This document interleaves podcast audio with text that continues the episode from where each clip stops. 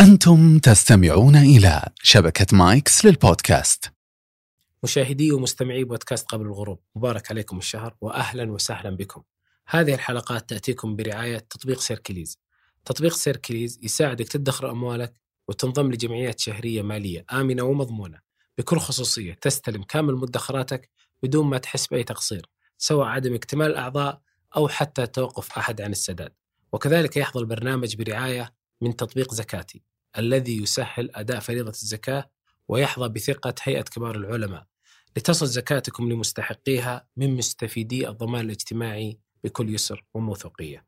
كل الشكر لرعاة بودكاست قبل الغروب ومتابعة ممتعة نتمناها لكم. حمل تطبيق سيركليز وادخر أموالك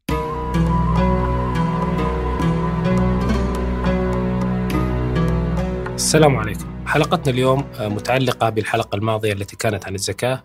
اليوم سنتحدث عن جوهر الزكاة آه، المال. والمال آه، كما تعلمون هو عصب الحياة هو مدار كثير من الأعمال والأنشطة التي يقوم بها البشر في هذا الزمن وفي الأزمنة الماضية وفي الأزمنة اللاحقة. سنتحدث عن مفهوم هذا المال وعن سياقه في في التراث وكذلك أو قبل ذلك في القرآن الكريم وبعض القصص التي تدور في فلكها. بداية نرحب بضيفنا فضيلة الشيخ صالح بن عواد المغامسي. أهلا وسهلا فيك. حياك الله أستاذ جابر. آه، المال آه، له مفهوم واسع ومتعدد النطاقات. ما المفهوم الذي تستطيع في هذا اللقاء أن تشمل في تعريف مبسط أو في مقالة مبسطة؟ الحمد لله. كل ما يملكه الإنسان وله التصرف فيه مما يقتنى يسمى مالا. سواء كان صامتا أو ناطقا. فالناطق الأنعام. وقد كانت العرب لا تقول لرجل بأنه ذو مال حتى يملك إبلا. ولا يعدون غير الإبل مالا. بالمعنى الذي يمكن أن يقال عن صاحبه بأنه ذو مال. حتى أنه كان في ثقافتهم إذا دعا أحد على أحد. قال جعلك الله ممن يحلب قاعدا بعد أن كان يحلب قائما. لأن النياق تحلب ومن يحلبها يكون قائما. وأما غيرها من الضأن والمعز إنما تحلب وهي وصاحبها جالس. فهم لا يرون الضأن والمعز مالا. إنما يرون الإبل فهي كرائم أب كرائم أموالهم. هذا الناطق. والصامت يتقدمه النقدان الذهب والفضة. قال الله عز وجل زين للناس حب الشهوات من النساء والبنين والقناطير المقنطرة من الذهب والفضة والخيل المسومة والأنعام والحرث. فالمال ما يكسبه الإنسان يقتنيه يتصرف فيه يسمى كله مال سواء كان نقدا أو كان عقارا أو كان بهيمة أنعام أو كان غير ذلك من المتاع والريش. هذا على وجه الإجمال نعم. أيضا المال ذكر في مواضع عدة في القرآن الكريم نعم. وفي سياقات متنوعة. كيف تنظر لها من من الناحية التفسيرية؟ نعم المال فتنة.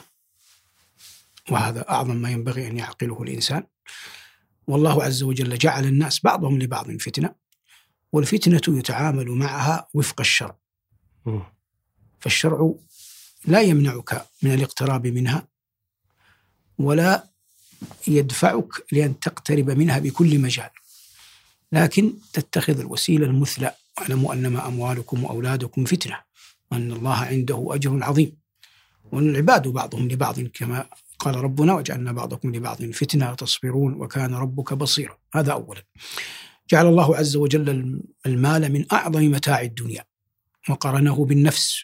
إن الله اشترى من المؤمنين أنفسهم وأموالهم بأن لهم الجنة. وقرنه بفلدة كبد الإنسان وهم بنوه. فقال جل وعلا المال والبنون زينة الحياة الدنيا والباقيات الصالحات خير عند ربك ثوابا وخير أملا. وتعبدنا بالصدقة منه خذ من أموالهم صدقة تطهرهم وتزكيهم بها. وحث على الإنفاق الذين ينفقون أموالهم. ومنع أخذ أموال الناس بالباطل. إلى غير ذلك من الآيات التي تبين أن المال جعله الله قواما للحياة. ولذلك لا يعطى لكل أحد. ولا تؤتوا السفهاء أموالكم التي جعل الله لكم قياما. ومع ذلك لا يمنعون حقه هذا كله ما ورد في القرآن أو بعض ما ورد في القرآن من ذكر المال. والغنى والفقر قد يغتني من هو قريب من الله. ويفتقر من هو بعيد عن الله. ويكون الأمر بالضد. فالعطاء الدنيوي منعا أو عطاء ليس دليلا على محبة الله ولا على بغضه. قال الله عز وجل في كتابه الكريم يبين هذا في سورة الفجر إن ربك لبالمرصاد. فأما الإنسان إذا ما ابتلاه ربه فأكرمه ونعمه فيقول ربي أكرمن. وأما إذا ما ابتلاه فقدر عليه رزقه فيقول ربي أهانا هذه نظرة بني آدم. فقال الله مجيبا لهما كلا أي ليس الأمر كما كما قلت فإن الله يعطي الدنيا لمن يحب ومن لا يحب ولا يعطي الدين إلا لمن إلا لمن يحب. وقد كان من أنبياء الله عز وجل ما يعيش على الكفاف ومنهم من يجد قوت يومه ومنهم من بسط الله له الدنيا مثل نبي الله سليمان عليه السلام. هذا ما يتعلق بالمال في كتاب الله جل وعلا. في سنة النبي صلى الله عليه وسلم حث النبي عليه الصلاة والسلام على العمل. ونهى الإنسان قدر ما أمكنه أن يبتعد عن المسألة حتى لو كان يحتطب. وفي الوقت نفسه أمرنا بأن نجمل في الطلب. أيها الناس اتقوا الله وأجملوا في الطلب فإن روح القدس نفث في روعي أن نفسا لن تموت حتى تستكمل رزقها وأجلها. وأخبر عز صلى الله وأخبر صلى الله عليه وسلم أن الإنسان يبقى محبا للمال. ويبقى يلغيه ويبقى يشغله طول الأمل ويلهيه. هذا كله مقترن بالمال في كتاب الله وقد قال عليه الصلاة والسلام ولا يملأ فم ابن آدم إلا التراب.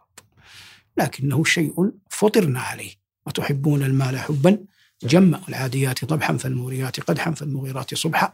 فاثرن به نقعا فوسطن به جمعا. إن الإنسان لربه لكنود وإنه على ذلك لشهيد. وإنه لحب الخير الخير هنا المال. وإنه لحب الخير لشديد. يحب المال؟ جمع. كما أخبر الله عز وجل في كتابه. آه، يوازي ذلك التراث الأدبي من شعر وأخبار ولا يخفاكم أن أن الشعراء دائما ما ما تزاحموا على بلاط يكفيك قول أحدهم عن الدراهم. فهي اللسان لمن أراد فصاحة وهي السلاح لمن أراد قتالا. يتكلم عن مسألة الدراهم. قيس بن سعد بن عبادة رضي الله عنه وأرضاه. صحابي ابن صحابي كان يسابق في المجد لأنه من أسرة هم سادة الخزرج. فكان يقول اللهم إنه لا مجد إلا بفعال ولا فعال إلا بمال فارزقني اللهم مالا. وهذا حق. حتى يصبح الإنسان سيدا لا بد أن يعطي ويقيل عثره ويكشف كربا ويدفع عن أحدهم غما. يتصدق يعطي. وهذا لا يتم إلا بمال. فمن حرمه بوعد بينه وبين المجد بقدر الله. وفي الحديث ذهب أهل الدثور بالأجور. وهم أهل أهل الأموال. وقد حرص الناس على هذا منذ قديم الدهر. والأول يقول يعني يخاطب من يحب. يعني دعيني إلى جمع المال أسعى. أني رأيت الناس شرهم الفقير. فالفقير عندهم محتقر عند في بعض الثقافات يعني ليس على إطلاقه لكن المال يبقى حاجة ملحة لكل امرئ يروم مجدا العلم والمال. يبني الناس ملكهم. لم يبن ملك على جهل وإقلال. والنبي عليه الصلاة والسلام قال لما مدح زوجته خديجة بنت خويلد رضي الله عنها قال وواستني بمالها إذ حرمني الناس. وهو النبي المصطفى المجتبى كان في حاجة إلى المال. وقال عن أبي بكر رضي الله عنه وأرضاه ما نفعني مال مثل مال أبي بكر. هنا الآن جمعت لك ما بين الشعر وال... والمواقف السيرة. لا بأس. فالمقصود المال به قوام المجد كما قال الأول قلناه قبل قليل بالعلم والمال يبني الناس ملكهم. لم يبنى ملك على جهل وإقلال. معد بن زائدة ساد هذا السؤدد وقيل فيه ما قيل كان ذا مال ينفقه. يقول مروان بن أبي حفصة فيه وما بلغت أكف ذوي العطايا يمينا من يديه ولا شمالا. وما بلغت أكف ذوي العطايا يمينا من يديه ولا شمالا. يعني الناس مجتمعون في نفقتهم لو جمعناهم ليسوا بشيء أمام شمال معن فضلا عن عن يمينه. والمقصود هذا هو المال الذي به ينجو الإنسان كثيرا في الدنيا. وإلا لو لم يكن ذلك لما أخبر الله أنه لا ينجي في الآخرة.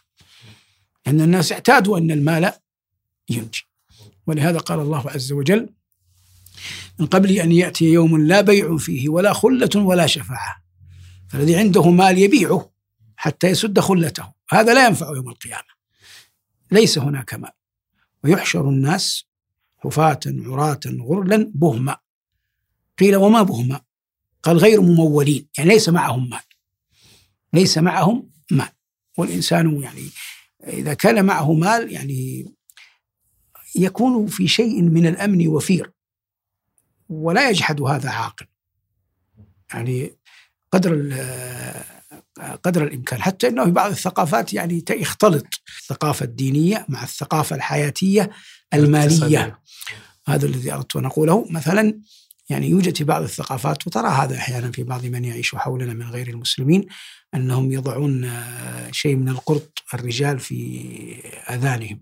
يكون أحيانا من ذهب واحيانا هم يعني بعضهم يظن أن هذا تشبها. في غالب الظن هم لا يقصد به التشبه بالنساء.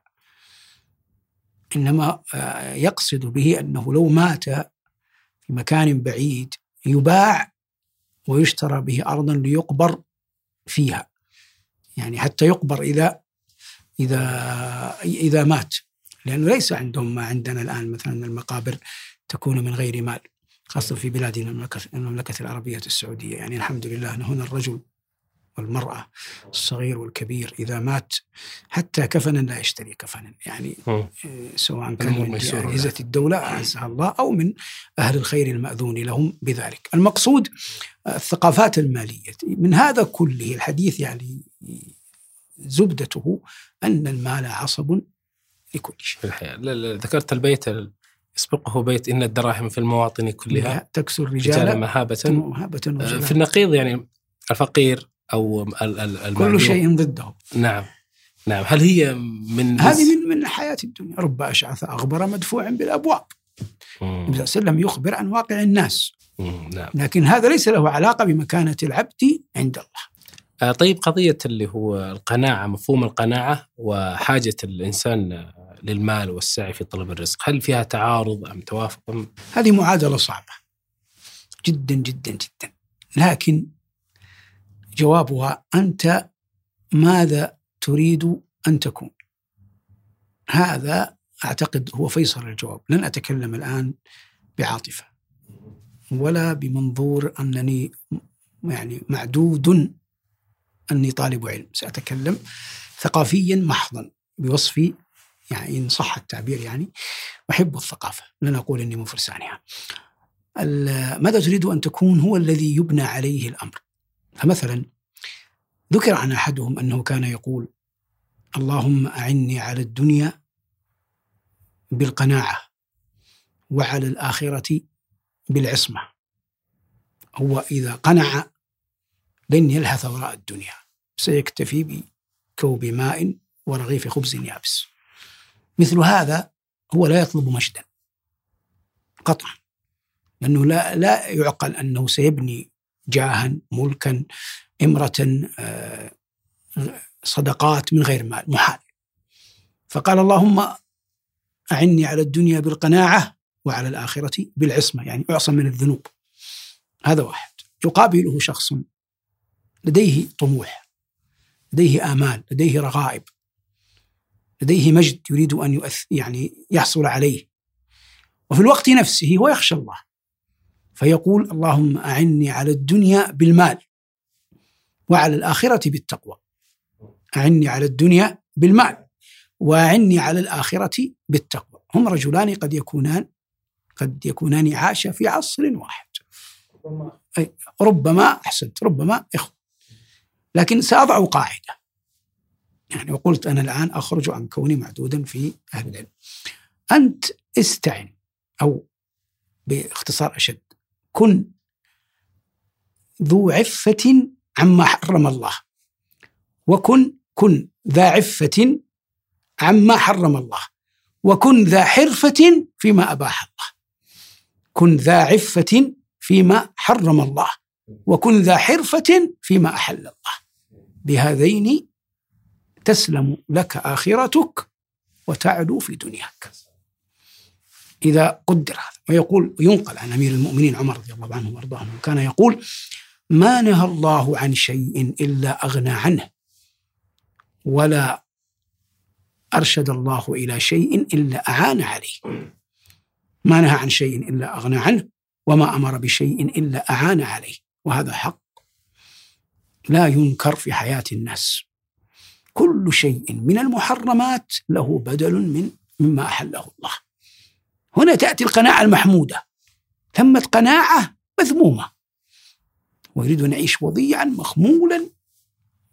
لا أستطيع أن أقول كذلك أن أستغفر الله أن تكون يعني مذمومة. لكنها لا تبني يعني لا. خير. يعني المؤمن القوي خير. أدركتني. المؤمن القوي خير من المؤمن الضعيف وفي كل خير. هذه هي يعني الأمر ينظر له بهذه الأمور. من ذلك يعني إذا أردت أن نستطرد يعني. أي أحد أي شخص عنده عقل وعنده عاطفة وعنده هوى وينبغي أن تكون عنده مروءة. هذه كم أستاذ جابر؟ أربعة يأتيك الأمر. فأنت تناقشه بعقلك وبهواك وبعاطفتك وبمروءتك. الهوى يأمرك بالأمتع والعاطفة تأمرك بالأرفق والعقل يأمرك بالأنفع والمروءة تأمرك بالأرفع. اختر من إذا ازدحمت اختر المروءة فإن عاقبتها حميدة ومسلكها آمن.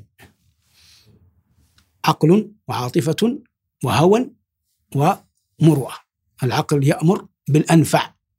أين المصلحة؟ نعم. والهوى يأمر بالأمتع يريد اللذة. والعاطفة تأمر بالأرفق حنان شفقة. م. والمروءة تأمر بالأرفع. ما الذي يليق بذكرك بمقامك بحالك عند الناس؟ م.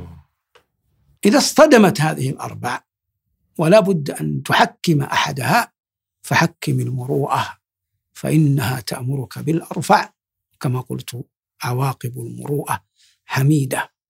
وهذا كله لا يغني عن المال. والمال إما أن يطلب بكسب وهذا هو الأصل. وإما أن يطلب بدين يتجنبه الإنسان ما أمكن. لكنه لا غضاضة فيه إذا احتاج إليه فقد استدان من هو خير منا. ولا يطلبه باستجداء إلا في أحوال عند أناس يعني سماهم الله السائل والمحروم. لا يعني نسأل الله عز وجل لنا ولك العافية. المقصود هذه الثلاثة طرائق. أما هذه الطريقة الآن التي تجوز شرعا. أما طريق المحرم كثير. الربا الرشوة الغصب الخيانة آه، كثيرة. لكن كلها محرمة ولحم بني على السحت فالنار أولى به. هذه مجمل يعني من غير ما يعني ترتيب ما يمكن أن يقال في كيف أن الإنسان قدر الإمكان يعني يوازن, يوازن ما بين المال وما بين المتاع. الإشكالية ما تحدث خصوصا في هذا العصر أنه رائد الأعمال يصدر بوصفه منظر أو عالم أنت قلت قبل قليل سأتحدث بعيدا عن الثقافة وكذا. لكن الإشكالية في هذا الموضوع أن صاحب المال أحيانا يوضع في موضع على أنه قدوة وموجه ومرشد على حساب ربما طالب العلم أو العلماء هذه الإشكالية يعني هذه الإشكالية قائمة أحدثتها ما يعرف بالسوشيال ميديا.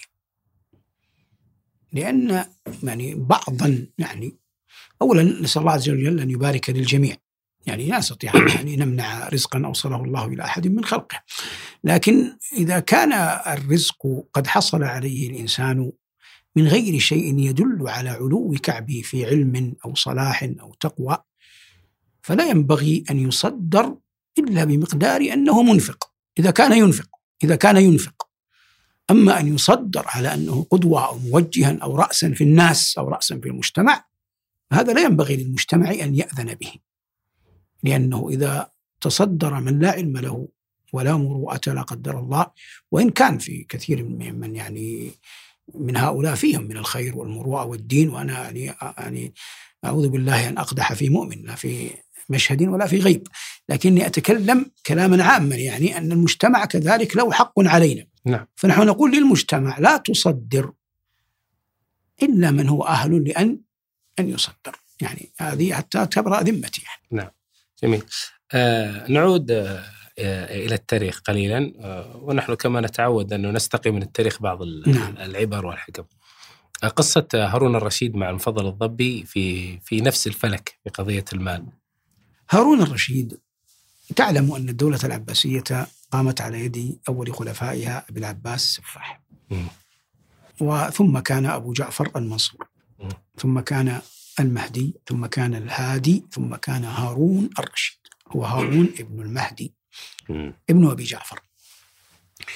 من نسب من من نسل العباس بن عبد المطلب وهو أشهر ملوك الدولة العباسية. بل أشهر ملوك المسلمين تقريبا الخلفاء أربعة. لكن من معاوية إلى اليوم من معاوية إلى اليوم لا يوجد خليفة بالمعنى الشرعي أبدا ما يوجد خليفة. معاوية أول ملوك المسلمين وخيرهم رضي الله عنه وأرضاه. وما إلى اليوم لم لم لم تقع خلافة أصلا منذ أن تنازل الحسن بن علي رضي الله عنه وأرضاه. طيب نسمع خلافة يعني هم يقولون خلافة مجازا توسع في اللفظ وأنا بينت هذا كثيرا في مواقف لا يمكن. خلافة ليست معاوية تجعلها في يزيد ويزيد جعلها في معاوية ثم البيت الأموي اختار مروان بن الحكم ثم مروان الحكم اختار ابنه عبد الملك ثم عبد الملك اختار أبناءه الوليد وسليمان ويزيد وهشام توسطوا مع مروان عبد العزيز انتهت خلافة بمروان بن محمد ثم ظهرت دولة بني العباس أبو العباس السفاح ثم أخوه أبو جعفر ثم ابنه المهدي ثم ابنه الهادي ثم ابنه هارون ثم هارون جعلها في الأمين ثم في المأمون ثم في المعتصم ثم في الوا- في ثم في المتوكل انتهى هنا عصر الخلفاء الأقوياء ثم ضعفت. هذا السرد التاريخي الإجمالي يعني التي هؤلاء, هؤلاء كلهم وإن قيل لهم خليفة لكنهم بالمفهوم الشرعي ليسوا خلفاء ليسوا ملوك فيهم من هو؟ حتى المفهوم السياسي ملوك. حتى المفهوم السياسي ملوك. هم فيهم من هو؟ نعم الملك وفيهم من يعني له وعليه وفيهم من دون ذلك. من الخطأ أن تقرأ التاريخ لتنشئ محبة أو عداوة مع من تقرأ له. التاريخ يقرأ للعظة للاعتبار للاستفادة للاستنباط. أما هؤلاء الناس يعني أفضوا إلى ربهم. والله عز وجل لم يكلفنا بأن نحاسب أحدا من خلقه. فمن يقدر الإنسان عمره ليثبت شيئا معينا يتعلق بأحد من الناس ما كلفك الله ان أن يعني أنت يعني قلت لك مرارا أنا ربما هنا هذا البرنامج أو لا. أدركت رجلا في المدينة يعني قال إنه سمع أباه يقول له يا بني لا تلعن فرعون. هو يريد أن يعني يحفظ لسان ابنه. فإن الله لن يسألك لما لم تلعن فرعون. حل فرعون ملعون في كتاب الله. وأنا قلت هذه القصة مرارا. حتى يعود نفسه. والآن الذين يعني ظهروا على أنهم كذا وكذا وكذا هداهم الله سواء السبيل. شغلوا أنفسهم. يعني لم لم- يشكروا نعمة. هم فيها من أمن وإيمان وخير وفير. ولم يعني يعني لا فجر أقوياء ولا برا أتقياء. وسيأتي إن شاء الله هذا. لكن المقصود دعنا من هؤلاء. الآن هذا هارون الرشيد. أشهر ملوك دولة بني العباس. وقد بلغت بغداد في زمنه شأوا بعيدا. وكان حاكما بمعنى كلمة حاكم. وقصته مع البرامكة معروفة وليس هذا وقت الحديث عنه. كان لديه خاتم. هذا الشاهد الآن. ندخل في القصة. خاتم أثير عنده. قيمته 1600 دينار. كان مبلغا هائلا أن ينفق في خاتم آنذاك. جلس ذات يوم في مجلسه وعنده جمع ممن يحيطون به. منهم المفضل الضبي أحد رواة أيام العرب وأدبائهم وأنت رجل أدب وتعرفه. فنظر هارون إلى المفضل وقال يا مفضل قل لي أحسن بيت قالته العرب في الذئب ولك هذا الخاتم هو يقلبه. وفي ظنه أنه لن يوفق للشيء الذي في نفسه. فقال المفضل وكان أحد الرواة قول القائل ينام بإحدى مقلتيه ويتقي بأخرى المنايا فهو يقظان هاجع. فقال لأمر ما ألقى الله في صدرك هذا البيت ليكون هذا الخاتم رزقك. ونزع الخاتم. هو كان مستحضر هذا البيت هارون؟ هو في نفسه هذا البيت. أها. وافقه. والآن بعد ذلك سأقول لك العبر في القصة. وأعطاه الخاتم. فخرج المفضل ظافرا بخاتم أمير المؤمنين الذي تبلغ قيمته ألف دينار وستمائة دينار وقد قال الرشيد له إن قيمته تبلغ كذا وكذا. فسمعها الحاضر. وذهب. علمت زبيدة زوجة هارون بالحادثة فأخرجت ألف دينار وستمائة دينار وبعثت بها إلى المفضل. قالت بعني الخاتم. فباعها الخاتم. وأخذ المبلغ الذي هو يعرف أنه القيمة الحقيقية للخاتم. أخذت زبيدة زوجة هارون الخاتم. طيب غلفته طيبته جهزته في وعاء يليق. ودخلت على زوجها هارون الرشيد. قالت الخاتم عاد إليك يا أمير المؤمنين. أخذ هارون الخاتم. فاليوم التالي تم الجمع كالعادة. حضر المفضل الضبي. رمى إليه هارون بالخاتم. وقال له خذ الخاتم والدنانير فلست أنا ممن يرجع فيما يهب. هذه القصة. فوائدها صفحات. سنقف عند بعضها. أولا صدق هارون الرشيد مع نفسه. وأنا في ظني هذه من أعلى مراتب الكمال الإنساني. كان يستطيع أن يقول هو أمير المؤمنين. ليس هذا البيت الذي أنا أبتغيه انتهى مع أننا نعلم أن الخاتم كان أثيرا عنده. يعني ليس هو يزهد في الخاتم ليس شيئا من خارجي. يعني فرق لو قال أعطيك ألف دينار ألف دينار ليس لها علاقة عاطفية مع أمير المؤمنين. يعني هذه خزائن في الخزائن لكن الخاتم في يده. فعلاقته بالخاتم غير علاقته بالألف دينار. فالخاتم كان أثيرا في يده وزوجته تعلم أن الخاتم أثير في يده. فصدقه مع نفسه. وهذه من أعلى مراتب كمال الإنسان. وقل ما يصل إليها إلا القليل أو أقل من القليل جعلنا الله وإياك منه. والإنسان إذا وصلها بعد ذلك تستريح نفسه. لأنه لأنه صعب على الإنسان أن يخدع نفسه. وهي يعني تبعاتها عظمى. تكلفك أشياء كثيرة. تكلفك في أين؟ في السر لا في الجهر. في السر لا في الجهر. ما معنى في السر لا في الجهر؟ الشيء الذي في الجهر يعينك الناس عليه. يعينك الناس عليه. يعني رجل لا سمح الله أصابه حادث بسيط ودخل المستشفى. عرف قرابته وجيرانه وأصدقائه وزملائه أتوه هذا لا شك يخفف عنه العناء.